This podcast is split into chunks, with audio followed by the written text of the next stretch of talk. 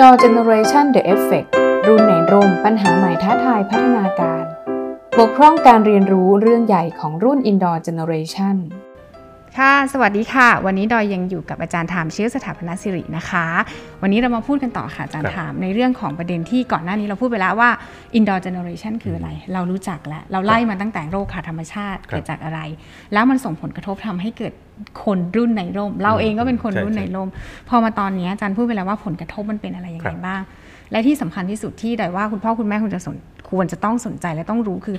มันกระทบกับการเรียนรู้ในระยะยาวของเด็กอาจารย์ช่วยพูดตรงนี้หน่อยว่าผลพวงจากการเป็น Indoor Generation เป็นยังไงบ้างคะปกติแล้ว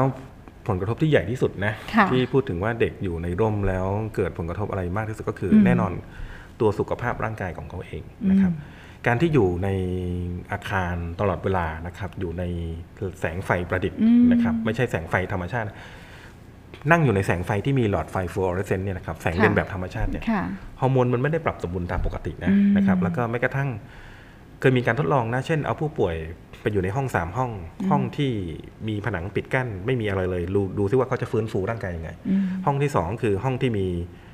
จอทีวีแบบนี้ LCD จอใหญ่ๆ50 นิ้วแล้วก็ฉายภาพธรรมชาติตลอดเวลาห้องที่3ก็คือห้องที่ผู้ป่วยไม่มีจอทีวีแต่ว่ามีหน้าต่างบานใหญ่ซึ่งเห็นต้นไม้เห็นนกได้กลิ่นฝนกลิ่นดินกลิ่นหญ้าดอยคิดว่าผู้ป่วย3กรณีเนี่ยอยู่ในห้องไหนแล้วเยียวยาฟื้นฟูร่างกายตัวเองได้ดีที่สุดห้องที่ไม่มีอะไรเลยห้องที่มีจอทีวีหรือห้องที่มีหน้าต่างวิวบานใหญ่ห้องวิวถูกต้องครับเพราะว่าการมองเห็นธรรมชาติการสัมผัสธรรมชาติอ่ะไม่ใช่เพียงแค่ดูนะแต่ต้องได้กลิ่นได้รับอุณหภูมิประสาทสัมผัสทั้ง5มันต้องได้รับการกระตุ้นอะไรกลิ่นดอกไม้กลิ่นดินกลิ่นฝนกลิ่นใบหญ้าได้สัมผัสลมอย่างนี้นะครับพวกนี้ส่งผลต่อการรักษาฟื้นฟูสุขภาพของผู้ป่วยนะเพราะฉะนั้นมันจะแตกต่างอะไรล่ะถ้าเกิดว่าเราออกแบบบ้านให้มีการได้เจอกับสภาพแวดล้อมนะครับเพราะฉะนั้นผลกระทบแรกก็คือส่งผลต่อสุขภาพร่างกายครับอันที่2ก็คือการเรียนรู้คำถามก็คือการเรียนรู้ในดิจิทัลแบบเนี้ยแบบจอแท็บเล็ตแบบดิจิทัลแบบคอมพิวเตอร์กับการเรียนรู้ในต้นไม้ในก้อนหินในธรรมชาติน้ำตกภูเขาลำธารนะครับดินหญ้าพวกนี้การเรียนรู้ในธรรมชาติเป็นการเรียนรู้แบบโฮลิสติกภาพรวมทั้งหมดเป็นการเรียนรู้ว่าก้อนหินตรงนี้มันอยู่ตรงไหนคุณดอนลองคิดว่าถ้าเกิดว่าเด็กๆแม่วันนี้หนูเรียนเรื่องก้อนหินเต่าแล้วก็ดอกไม้ด้วยแหละแล้วหนูเรียนรู้ยังไงคุณครูให้ดูภาพบนกระดานดำหรือคุณครูให้ดูภาพจากทีวีหรือคุณครูให้ดูภาพจากแท็บเล็ตหรือคุณครูให้ดูภาพจากกระดาษใบงานมันแตกต่างกันเลยกับเด็กที่ไปเรียนรู้ในของจริงเพราะว่าหินก้อนนั้นเขาเห็นอีกก้อนหนึ่งเขาเห็นพงหญ้าเขาเห็นกบตัวหนึ่งเขาเห็นดอกไม้เขาเห็นปลาว่ายเขาเห็นลำธารพอไปดูอีกวันหนึ่งมันไม่เหมือนเดิมการเรียนรู้ในธรรมชาติเป็นการเรียนรู้องค์รวมนะครับเพราะเขาสามารถจะมองหาความสัมพันธ์สิ่งต่างๆได้ทำไมเด็กที่เรียนรู้ธรรมชาติถึงมีพัฒนาการการเรียนรู้เรื่องอื่นที่ดีกว่าเพราะว่าการเรียนรู้ธรรมชาติมันเห็นความสัมพันธ์ของทั้งหมดแต่ว่าการเรียนรู้ผ่านดิจิทัลผ่านวิชาในชั้นเรียนที่มีสื่อการเรียนการสอนเนี่ยที่มีสื่อการเรียนการสอนที่เป็นแบบใบงานจอมีวิดีโอพวกนี้ทำให้เด็กเรียนรู้เข้าถึงเรื่องนั้นเข้าใจได้แต่ไม่เข้าใจถึงความสัมพันธ์ของสิ่งต่างๆแล้วเด็กขาดการเชื่อมโยงบูรณาการนะครับเพราะฉะนั้นเราก็มักจะพูดว่าเด็กๆที่เรียนรู้ในชั้นเรียนที่มีธรรมชาติเป็นฐานนะครับหรือว่าออกจากภาวะเอาอินดอร์น่ะมาอยู่เอาท์ดอร์เจเนอเรชั่นเนี่ยจะทำให้เด็กมีการเรียนรู้ที่รวดเร็วเชื่อมโยงมีปฏิภาณไหวพริบดีขึ้นแตกต่างกับเด็กที่ใช้สื่อดิจิทัลมากนะครับ LD Learning Disability ผลกระทบถ้าเป็นเด็ก Indoor Generation LD อีกความหมายหนึ่งในทางการศึกษาคุณดอยเขาใช้คำว่า Learning Disability Disability ที่แปลว่าผู้ป่วยผู้พิการผู้ทุพพลภาพก็คือผู้ที่มีความต้องการพิเศษเพราะฉะนั้น LD ในความหมายด้านการศึกษาเนี่ยเราจะมองว่าอาจจะมาเกิดขึ้นในภายหลังไม่ใช่มาจากเรื่องพันธุกรรมหรือว่าเรื่องของยีนโครโมโซมของพ่อแม่ไม่ใช่มาจากเรื่องเจเนติกแต่มาจากเรื่อง parenting สภาพการเลี้ยงดูของพ่อแม่หรือ environment สภาพแวดล้อมของชีวิตของบ้านของครัวเรือนของสังคมที่อยู่ในนั้นเพราะฉะนั้นมีโอกาสนะคุณดอยที่เด็กที่โรคขาดธรรมชาติเป็นรุ่นในร่มแล้วใช้สื่อดิจิทัลมากเกินไปจะมีภาวะ LD เพราะว่าการเรียนจากสื่อดิจิทัลมันไม่เรียนแบบองค์รวมมันตัดมาให้ในคลิปมันตัดมาให้ในเกมมันตัดมาให้ในภาพมันเบ็ดเสร็จมาให้มันเบ็ดเสร็จมาให้มันถูกออกแบบมาไม่ต้องคิดอะไรแล้วไม่ต้องใช้จินตนาการไม่ต้องใช้ความรู้สึกเชื่อมโยงมันอยู่ในใบงานมันอยู่ในนาทีที่8มันอยู่ในคลิปนี้ การเรียนรู้ในธรรมชาติเด็กต้องแสวงหาความเป็นไปได้และเชื่อมโยงมิติเชิงสัมผัสเอาเองทั้งหมดหาคำตอบเองต้นไม้ไม่บอกว่าโจทย์คืออะไรเด็กบอกไม่ก้อนหินไม่บอกว่าต้องตอบว่าอะไรเพราะฉะนั้นเด็กต้องคิดทั้งคำถามและคำตอบและความเชื่อมโยงสัมพันธ์ทั้งหมดแต่เด็กที่อยู่ในชั้นเรียนมีโจทย์มีช้อยมีวิธีการแล้วก็มีเวลาที่บอกว่าต้องทำภายในระยะเวลาเพราะฉะนั้นมันถูกออกแบบไม่เสร็จหมดเลยคือเด็กถึงเรียนในเชิงวิชาการอาจจะเก่งตอบได้ไวตอบได้เร็วแต่ในทักษะด้านการใช้ชีวิตจะลำบากนะครับเพราะว่าในธรรมชาติเนี่ยมันจะกระตุ้นให้เด็กๆเนี่ยไม่ใช่เพียงแค่เรียนรู้ได้เร็วนะแต่ทำให้เด็กเนี่ยมี problem solve ก็คือการแก้ไขปัญหาเฉพาะหน้าได้ดีเพราะฉะนั้นเราถึงบอกว่าโอกาสอย่างมากคุณดอยที่เมื่อขาดธรรมชาติเมื่อใช้ชีวิตอยู่ในร่มเมื่อใช้สื่อดิจิทัลมากเกินไป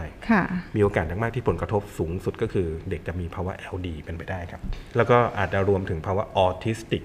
เทียมคือไม่ได้เกิดมาจากแท้ๆจากพ่อแม่ออทิสติกแท้คือเกิดมาจากโดยกำเนิดโดยการคลอดโดยยีนโดยโครโมโซมของพ่อแม่นะครับในการตั้งครรภ์ที่อาจจะไม่ปลอดภัยแต่ออทิสติกเทียมที่เรามาพูดในภายหลังก็คือว่าเกิดจากการเลี้ยงดูสภาพแวดล้อมและการใช้สื่อดิจิทัลนั่นเอง Indoor Generation หลุมพรางที่พ่อแม่สร้างให้ลูกจริงๆ Indoor Generation เนี่ยเป็นคล้ายๆทั้งหลุมพรางและทั้งสิ่งที่เราสร้างขึ้นมาเพื่อตอบสนองเรานะ Indoor เนี่ยมันทำให้เราใช้สื่อมากขึ้นนะครับใช้เวลากับสื่อมากขึ้นเวลาที่คุณดอยเห็นข่าวในสื่อในจอทีวีเนี่ยนะครับรู้สึกว่ามันมีทั้งเรื่องที่ดีๆใช่ไหมเรื่องที่ดีก็โอ้โหดีมากเรื่องที่แย่ก็แย่สุดละเกินนะครับยิ่งไปดูข่าวที่แบบอุบัติเหตุอาชญากรรมข่าวที่แบบที่เป็นดราม่าเยอะๆเนี่ยนะครับเวลาเด็กไปเสพสื่อที่มีความรุนแรงที่มีเรื่องความน่ากลัว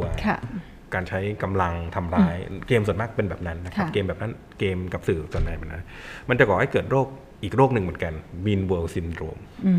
Mean ที่แปลว่าใจร้ายโลกใบนี้มันช่างใจร้าย Syndrome คือภาวะความหวาดกลัวกังวลหวาดกลัว Mean World Syndrome ทำให้เด็กเนี่ยรู้สึกว่า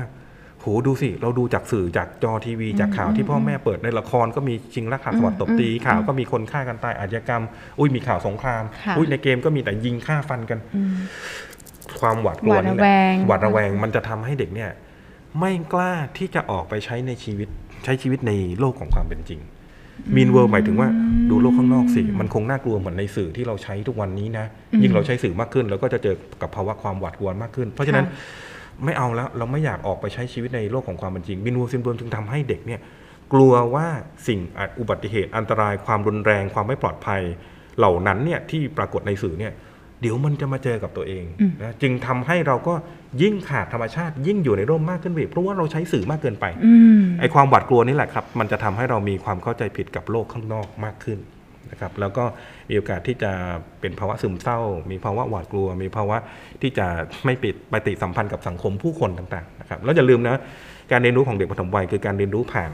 ผู้คนจริงๆสังคมปฏิสัมพันธ์สายตามองหยิบจับอะไรอย่างนี้ใช่ไหมคะใช่ครับอันนี้แหละปัญหาของMean World Syndromeที่เกิดขึ้นจากการที่เด็กอยู่ในร่มมากเกินไปด้วย